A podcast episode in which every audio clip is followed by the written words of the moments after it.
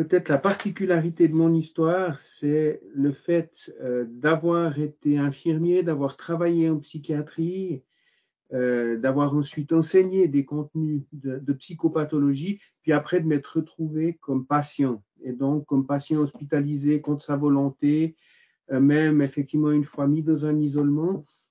J'avais ce bagage professionnel, et donc c'est peut-être des choses un petit peu particulières qui me marquaient ou qui, au fond, euh, m'ont amené à réfléchir un peu sur euh, ce que peut vivre ben, une personne concernée par la maladie psychique, en particulier dans le cadre de l'hôpital psychiatrique.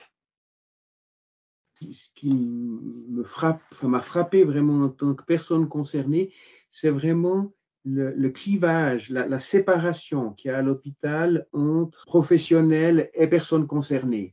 C'est comme s'il y avait tout d'un coup un mur infranchissable, comme si on n'avait presque plus une même communauté de destin.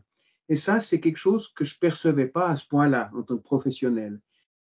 Je me suis rendu compte que j'avais perdu mon travail, que j'étais divorcé, que je voyais plus mon fils depuis trois ans. Et à un moment donné, de pouvoir faire le pas, de renouer des liens et de voir à quel point, au fond, les personnes sont quand même susceptibles d'actualiser, au fond, les choses, eh ben, c'est vraiment, ça a été pour moi une aide très importante, mais aussi sur le plan identitaire, parce que ça m'a permis de me dire, mais oui, au fond, je, suis le même et je peux retrouver des liens que je pensais un peu cassés à tout jamais. La relation aux autres, je crois que c'est vraiment un élément déterminant. Je suis resté effectivement délirant pendant quatre ans. J'ai pu ne plus être délirant et, et vraiment retomber sur mes pieds.